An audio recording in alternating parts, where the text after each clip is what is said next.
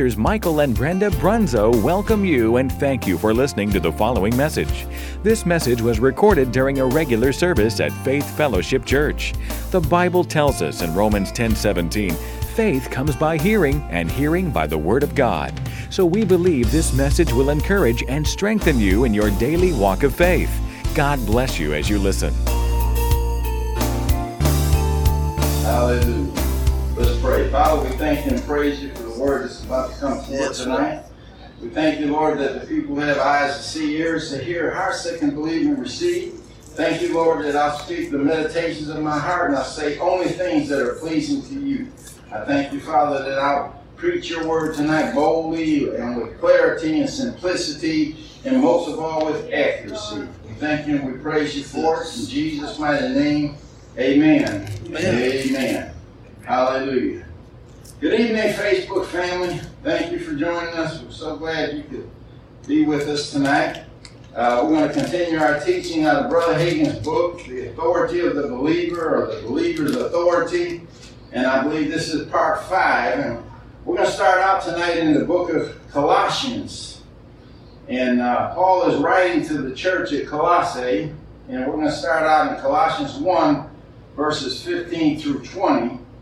And although the Apostle Paul uses slightly different words, he's saying basically the same things that he's said in our previous studies in the book of Ephesians. They're pretty much alike in what he has to say.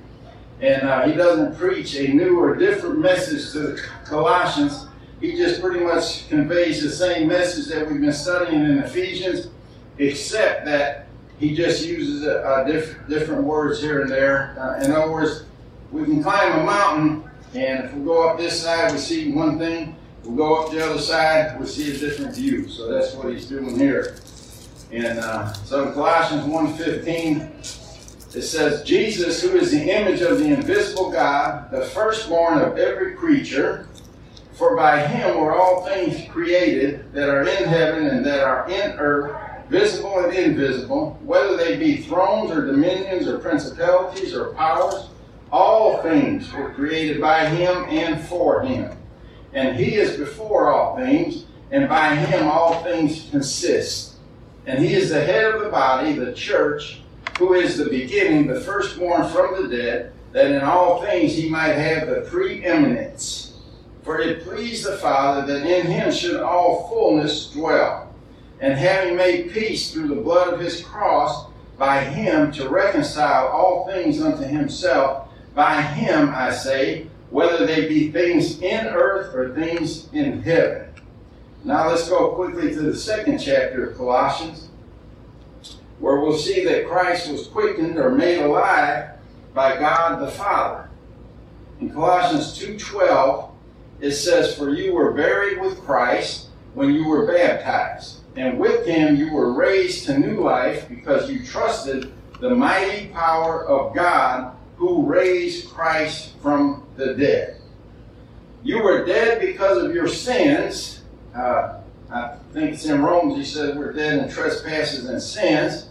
He said you were dead because of your sins and because your sinful nature was not yet cut away. In other words, you weren't born again yet. Uh, you hadn't confessed Christ yet.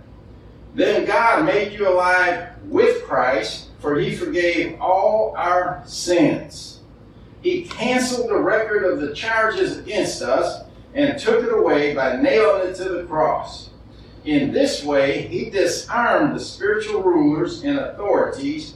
He shamed them publicly by his victory over them on the cross. Praise the Lord. Verse 12 says, We were raised with Christ through the mighty power of God.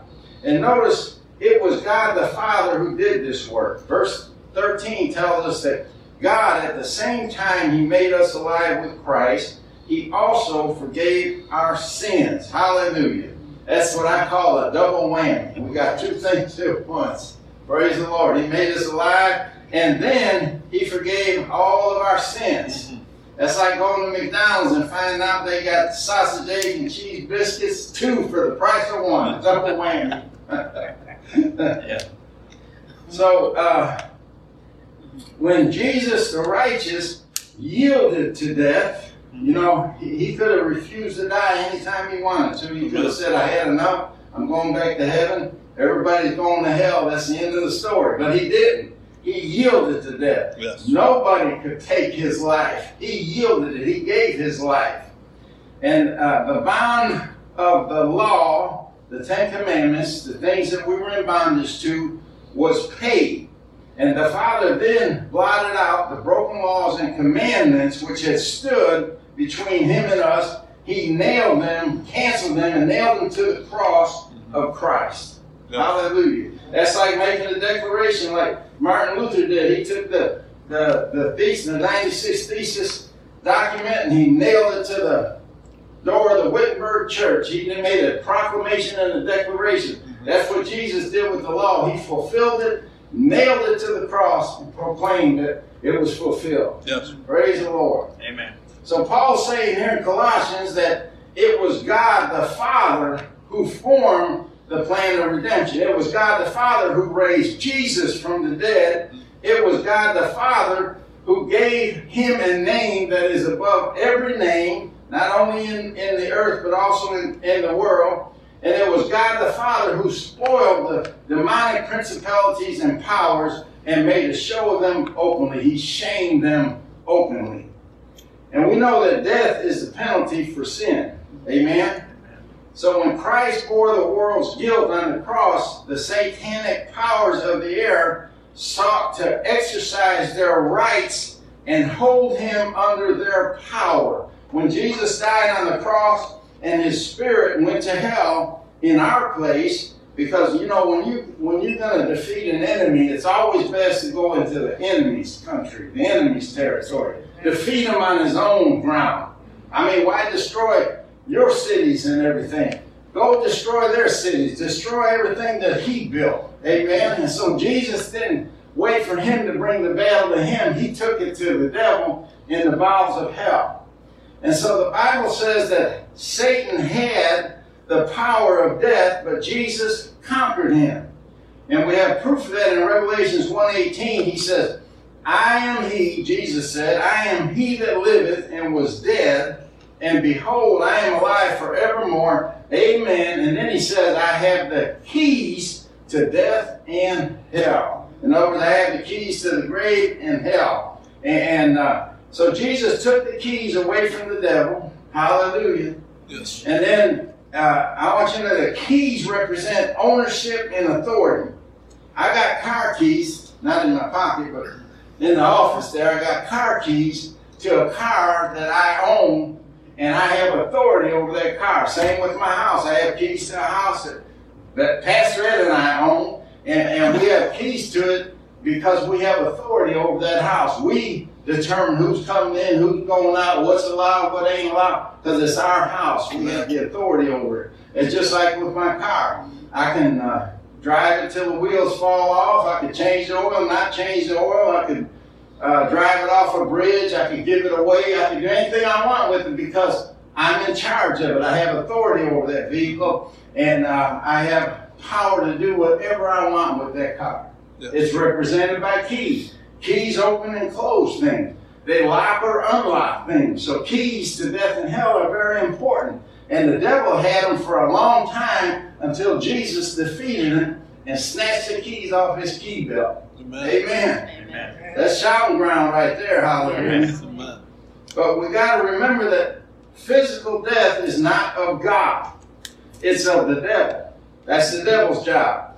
And death, according to the Bible, is still an enemy. And the Bible says it's the last enemy that we will be putting underfoot. And thank God that day is coming and it's coming soon. But whose foot is it going under? The body of Christ. Uh, the feet are on the body. The head's in heaven, the body is in the earth, and we're going to put death under our feet. Hallelujah. Hallelujah. Through the power and authority of, of Jesus Christ and the keys that he took and now possesses. And uh, but we don't have a new body yet. I mean, once we put death underfoot, we're going to have a new body. And there's people that, that want to live forever on the earth right now in the flesh, just the way that things are. And always pursuing, but never finding the elusive uh, fountain of youth. They're looking for that plastic surgery that's going to make them look younger, feel younger. They're looking for that magic supplement, that magic pill, that that new diet, or whatever, this therapy or whatever supplement is going to make them stay young longer. They, they're constantly seeking to stay young and not get old. And they don't think they're going to die. Uh, or they, they want to live forever in this flesh, but none of them ever have, and none of none of them ever will, the way that they're thinking. Uh, there's only one way you're going to live forever, and that's, or have eternal life, and that's through Jesus Christ. Only way. And, you know, uh, we're all going to live eternally. Yes. Our destinations are going to be different. We determine that right here and now. You will have an eternal, you will live eternally. I keep saying eternal life, but actually, eternal life is a quality of life. And if you don't have Jesus Christ as your personal Lord and Savior, you will never enjoy that quality of life that He's talking about. Uh, that abundant life. And uh, but you will live forever with or without Jesus. You either live in heaven or you live in hell, but you will live forever. These bodies were made eternally. Amen. Amen. And so uh, eternal life is found, like I said, only in Jesus. I want to make that clear. Nowhere else. But it's not going to be in this present body. Thank God. I got a few kinks in this body, a couple problems with this body. But I'm not going to live forever in this body. I'm going to have a new body. It's going to look like this one. It's going to be just as handsome and fit as this one is, but it's going to be new. Hallelujah. No aches and pains, no nothing wrong with it. Hallelujah. So, uh, the Bible tells us it will be changed when Jesus comes to catch the church away in the rapture. And in 1 Corinthians 15 51, through 56. If you want to know anything about resurrection life, the afterlife, this is the chapter you want to study. But Paul says in verse 51 of chapter 15, Behold, I show you a mystery or a secret. We shall not all sleep, which means death. We shall not all die, but we shall all be changed or transformed in a moment, in the twinkling of an eye, at the last trump. For the trumpet shall sound, and the dead shall be raised incorruptible, transformed to life, and we, the ones that are still alive, shall be changed or transformed as well. For this corruptible must put on incorruption, and this mortal must put on immortality. I like what the New Living Translation says in verse uh, 53. It says, For our dying bodies must be transformed into bodies that will never die. Our mortal bodies must be transformed into immortal bodies. And then verse 54 says, So when this corruptible shall have put on incorruption, and this mortal shall have put on immortality, then shall be brought to pass the saying that is written, death is swallowed up in victory.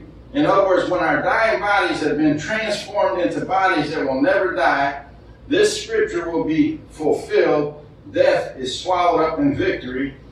O death, where is thy sting? O grave, where is thy victory? So, in other words, when Jesus returns, the graves are going to be emptied out, and these bodies that are alive at the time are going to be changed in a moment, in the twinkling of an eye.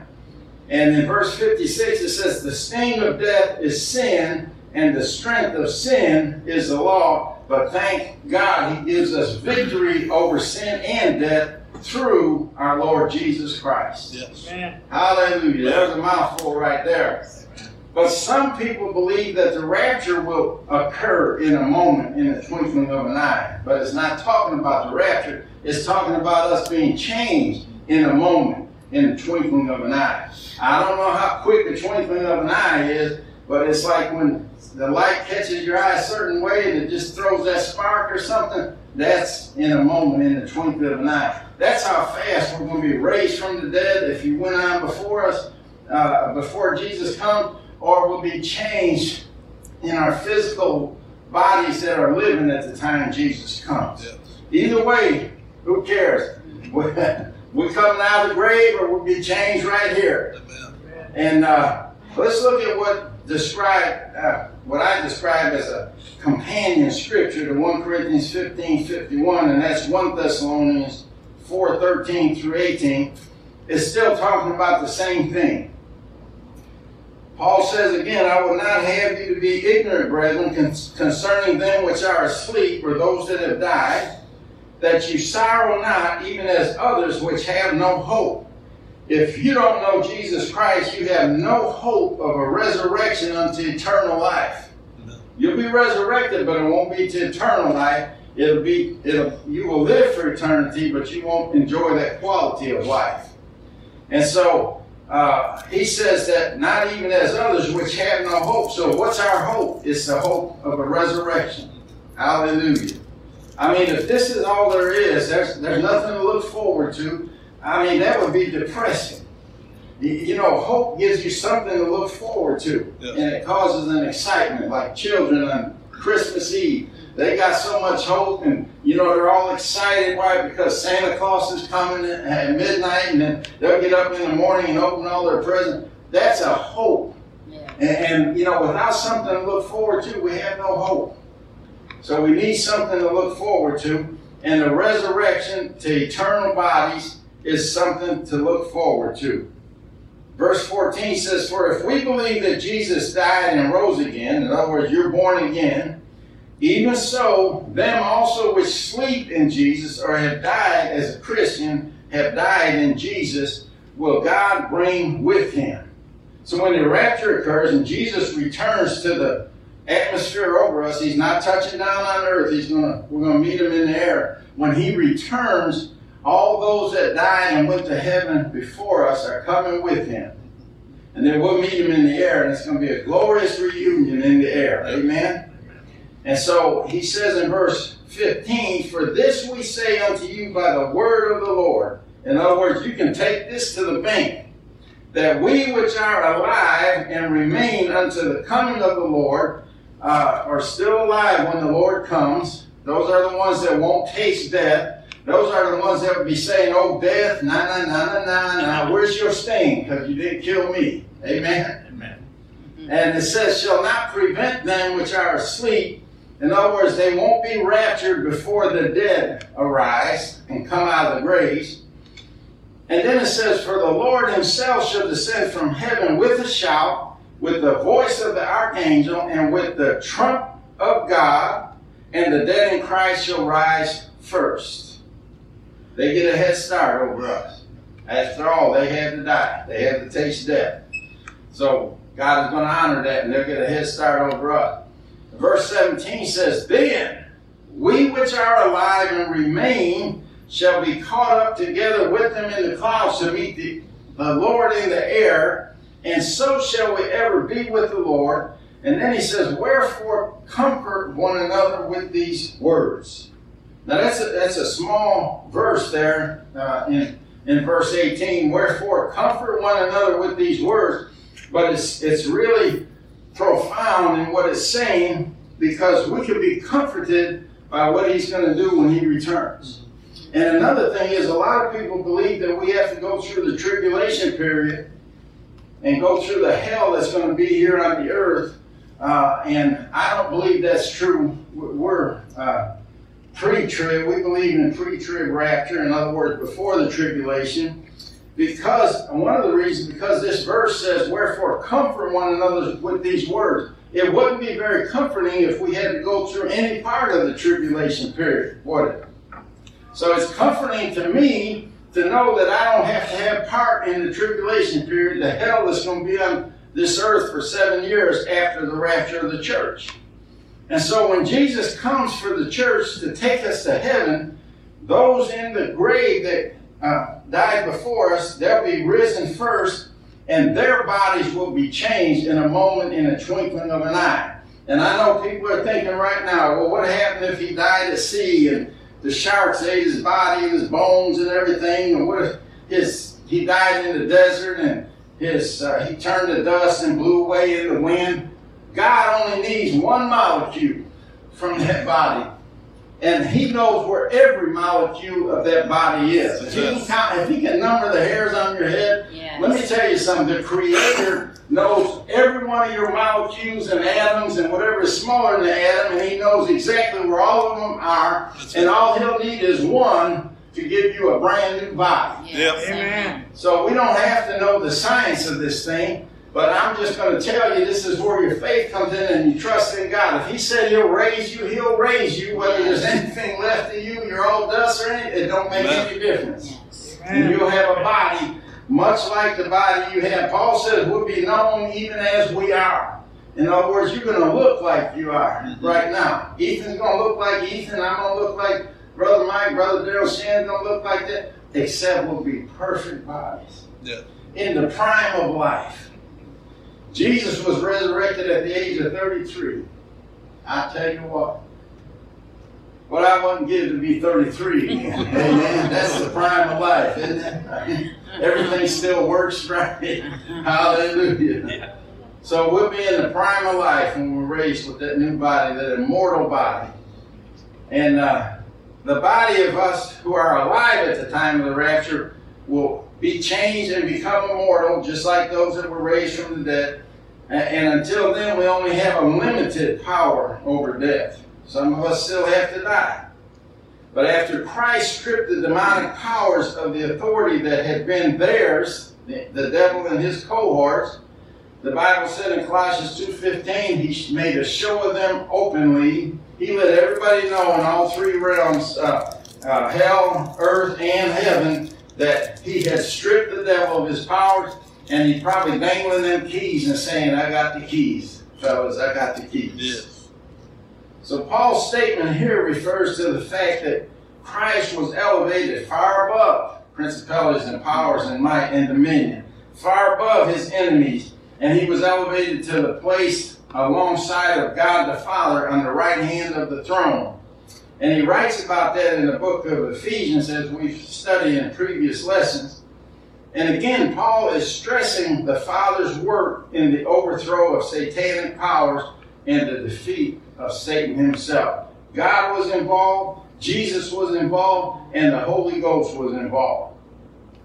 You know, God gave the word. Jesus is laying down there in hell, probably on a slab, and you know, they were all marching around him and celebrating. We finally killed him. He's dead. We won, and he lost, and all of this. And, and after his sacrifice was accepted in the heavenly holy of holies, God said to the Holy Spirit, He's innocent. I proclaim him righteous. Go down there and raise him up. Yes. Hallelujah. Yes. Hallelujah. And the Bible said that same spirit that raised Christ from the dead dwells in us. So I know it was Yeah. the spirit that raised him from the dead. Yes. But it was at the word of the Father that Father declared him righteous, not guilty, innocent. It wasn't his sin that he died for, it was our sin. Yes. And he said, Go get him. And I'm telling you, the party ended when that when the Holy Ghost went down there into the bowels of hell, raised Jesus from the dead. They got scared then. They said, Uh oh, party's over. Yes. And Jesus just started looking for the devil. Mhm. When he got a hold of him, he put his foot on his neck and took the keys of death and hell away from them. Hallelujah. Yes. I get excited about that. Praise the Lord. But this is precisely what Paul's trying to teach us here in Ephesians and Colossians. This is where the church world as a whole has really failed because we fail to understand the authority that's in Christ, the supreme head of the church, and we're his body. And, and uh, uh, we fail to understand that the head is totally dependent on the body for carrying out, that's why he used the analogy of a body, for carrying out his plans, and that we're seated with Christ in heavenly places. Mhm. We're seated with him, the place of authority. And uh, we have to exercise that authority over the powers of the air, principalities and powers and mights and dominions that are operating down here on the earth. We have to exercise that authority as his body. Mhm. Amen. Amen. Uh, we can't do it apart from him, and he can't do it apart from us. And uh, uh, we can understand as never before what he meant when he said, Whatsoever you shall bind on earth shall be bound in heaven. Whatsoever you loose on earth shall be loose in heaven, according to Matthew 18 18. And that's Jesus using his authority upon the earth. he said, if it's something that is unlawful in heaven and you declare it to be unlawful in the earth, it will be so. Amen. Amen. If it's something that is authorized or lawful in heaven and you declare it to be lawful on earth, it will be so. That's the type of authority we have. Of course, we can't exercise authority in some crazy area. In other words, it's not even uh, biblical according to the word. It's not something that Jesus would sanction in heaven. We have to make sure that when we're exercising authority, it's according to the word of God. Amen. Amen. Not according to your crazy schemes and ideas of what you think should be right. But we have to check the word. Do I have authority in the area of healing? Yes, I do. I proclaim healing in my body because it's it's uh, lawful in heaven and it's lawful down here. I declare it. Yes. And, and sickness and disease is unlawful in heaven, but it's unlawful down here. I declare it to be unlawful down here. If it ain't operating in heaven, I'm not letting it operate down here. Amen. That's the attitude and the mindset that we have to have. And you know, a few of us get a little glimpse of that authority once in a while, but some of us have uh, just stumbled upon it, exercised it without even realizing it uh, until we seen that it worked. And, and the thing that got Brother Hagin started studying on this subject, he said, was when he asked himself this question Do we have authority that we don't know we have? And that was the question he asked God. And so he began to study the subject. Uh, and there, a lot of other books came from this uh, study as well. But this is the one that we're studying out of right now. The authority of the believer came out of that question that he asked. And he learned that we do have authority, praise the Lord. And he also discovered that heaven will back us on whatever we deny down here according to the Word. And whatever we allow down here according to the Word, heaven will back us on that as well. Yes. So we need to know the Word, right? And we've allowed a lot of things, but we just haven't exercised our authority. We've allowed a lot of things to happen in our lives that we should have never allowed because we didn't realize that we had authority over it. Amen? Amen. And that's why things are as they are a lot of times. And we haven't done anything about the situation because we're waiting on God to do something and God's waiting on us to do something. God is waiting on us to speak the word. He's waiting on us to exercise our authority Yes. and then he'll back it in heaven. Yes. Amen. Amen. So, uh, you know, uh, Jesus said in Matthew 11, 23 or 24 that we have what we say. Yes. If you ain't saying nothing, you're not going to have nothing. That's right. Amen. Amen. Uh, if you're not holding your hand up and saying stop in the name of Jesus, those things ain't going to stop that are coming against you. Brother Hagin said there were times when he had been praying about a loved one that was near death, and the Lord said to him, I'll do whatever you tell me to do. And this was a lesson for Brother Hagin to learn and then teach us and pass on to us. And, uh, in one instant, he asked the Lord to give someone a few more years. And, you know, my wife and I have done this many times. Uh, we've done it with family members, church members, we've done it at bedsides. I can tell you stories of times we went up to the hospital. Uh, I have one ins- instance in mind uh, where this woman was on her deathbed. She was in her early 70s, a young woman, on her deathbed. Doctors had given up hope on her. And we go up there and we're standing in the hallway because the room was kind of crowded. People paying their last respects and stuff.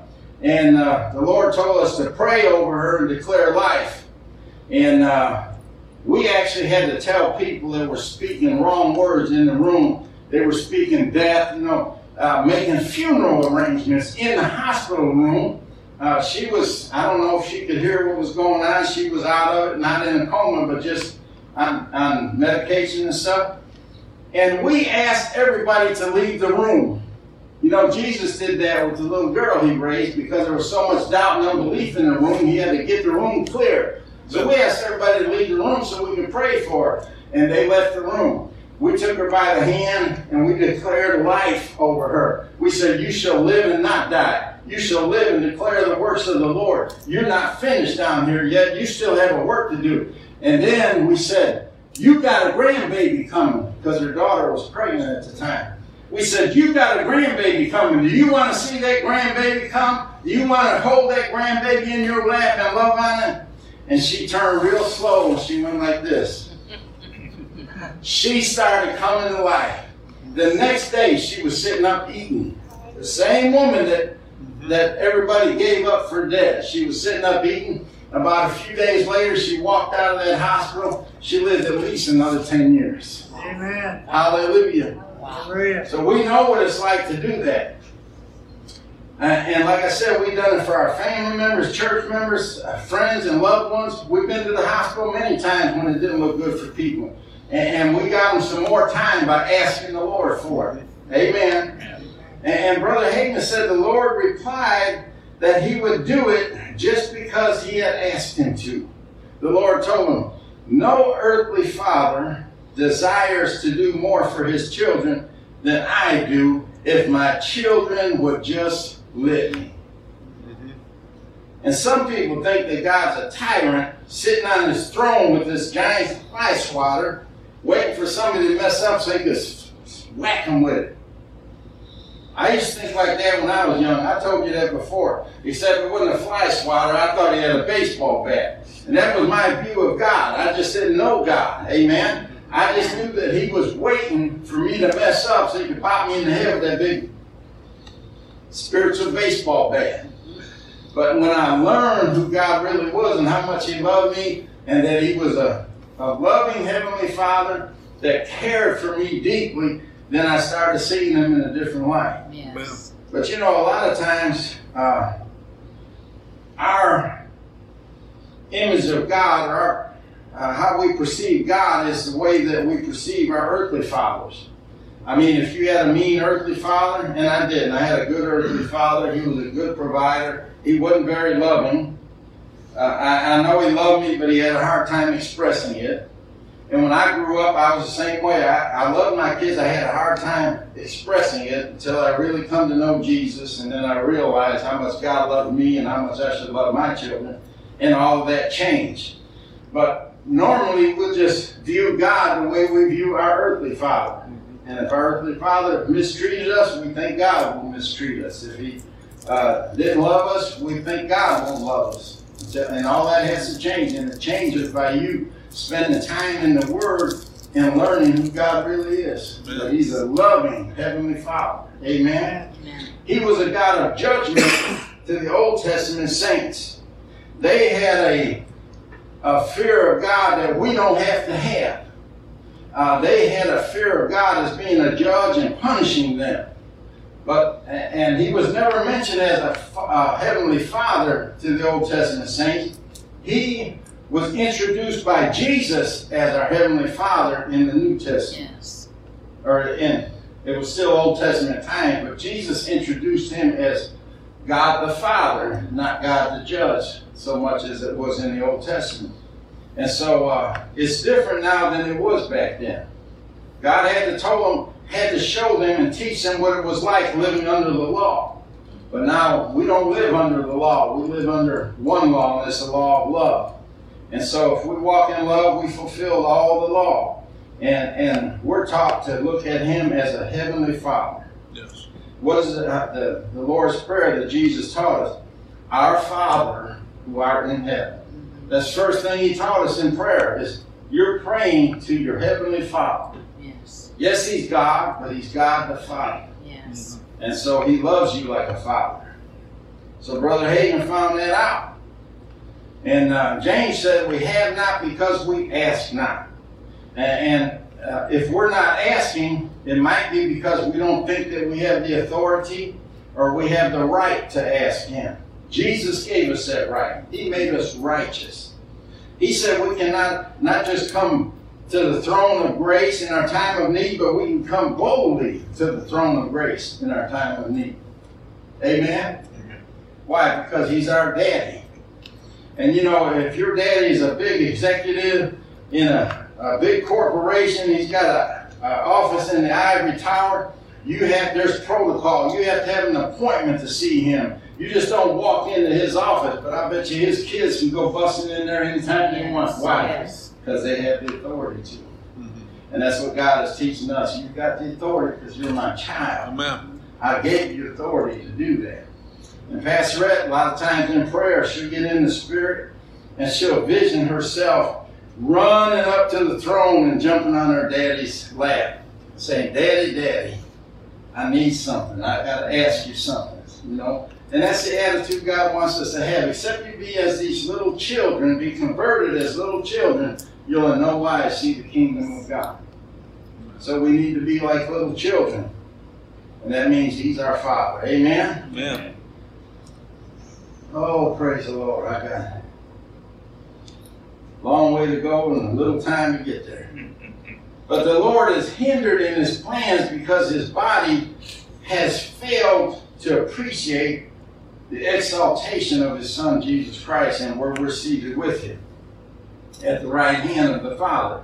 So we got a part to play in this, and, and, we have to cooperate with the Lord, cooperate with the Word, and we have to do it in faith. And when we do that, things will begin to happen for us.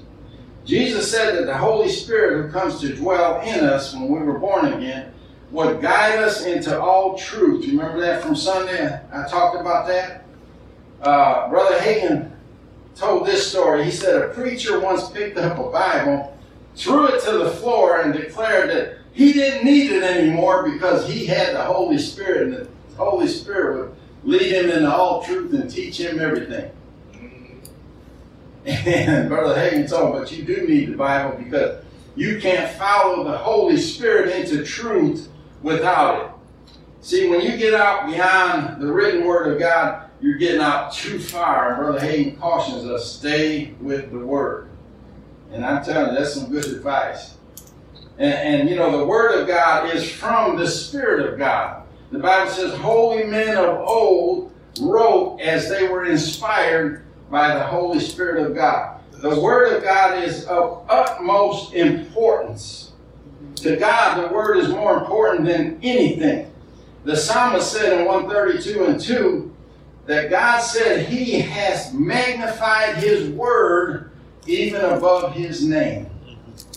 You know how powerful the name of Jesus and how powerful the name of God is. God has exalted His word even above His name. His word is more important than His name.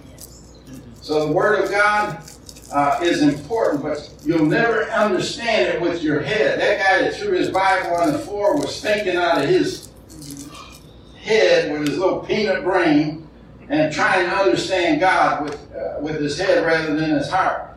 Paul said in 1 Corinthians 2.14, But the natural man receiveth not the things of the Spirit of God, for they are foolishness unto him, neither does he know them, for they are spiritually discerned. In other words, you can't understand nothing about God, including His Word, unless you have the Spirit discerning it for you. I like the way the Amplified puts that verse. It says, But the natural, non spiritual man, that's who that guy was that threw his Bible on the floor, does not accept or welcome or admit into his heart the gifts and teachings and revelations of the Spirit of God, for they are folly, meaningless nonsense to him, and he is incapable of knowing them, of progressively recognizing, understanding, and becoming better acquainted with them because they are spiritually discerned and estimated and appreciated. There is no way that you understand the Word of God at face value without the Spirit discerning it for you and giving you revelation of it. The more time you spend in the Spirit, the more revelation you'll have in the Word.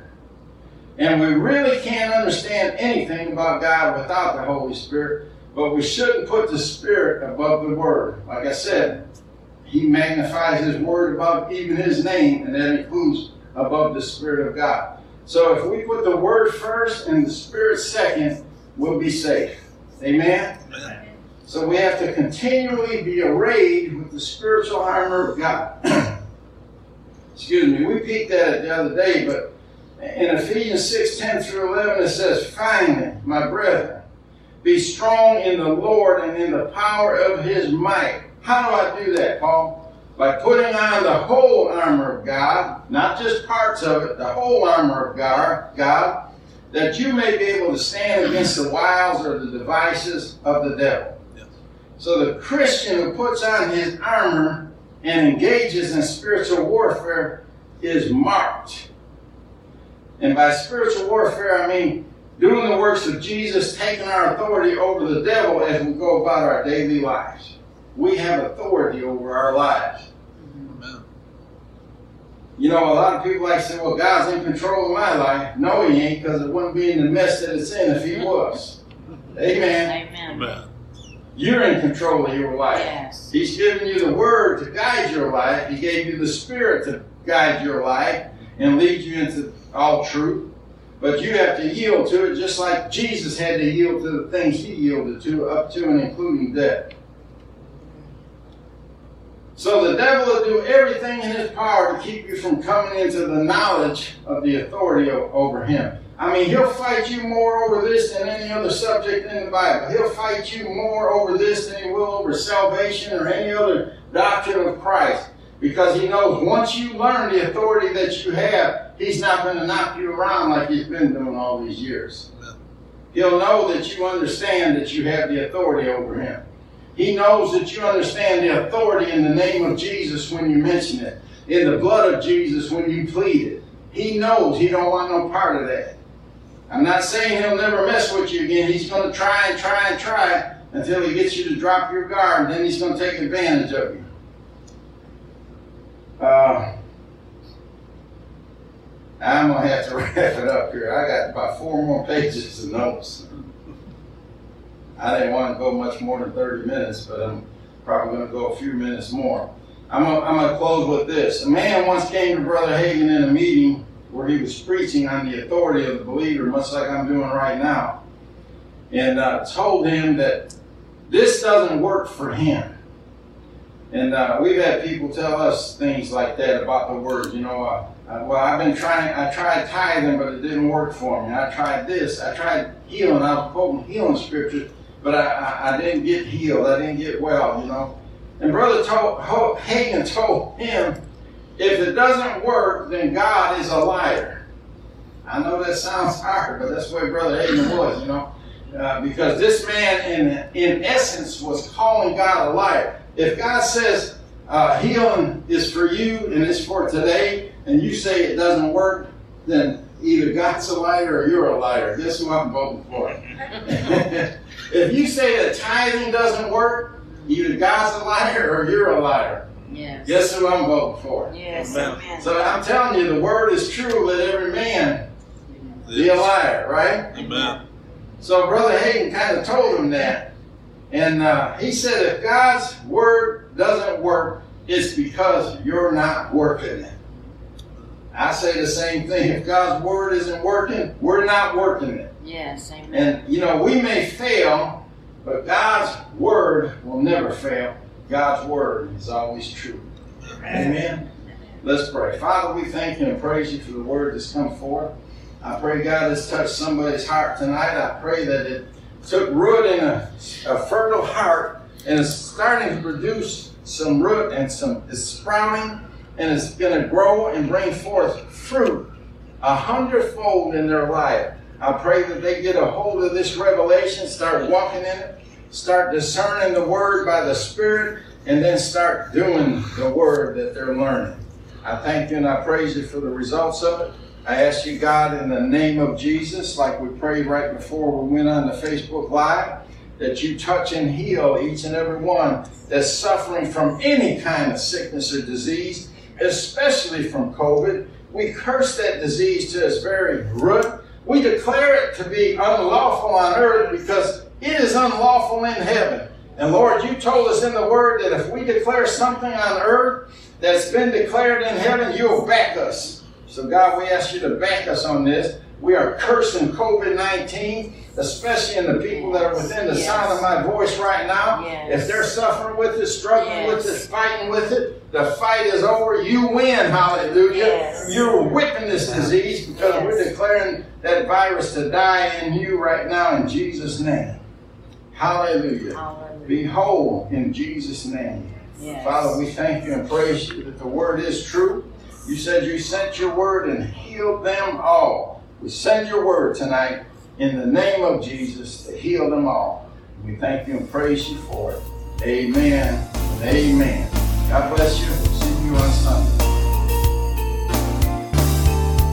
This concludes this message. Thank you for listening.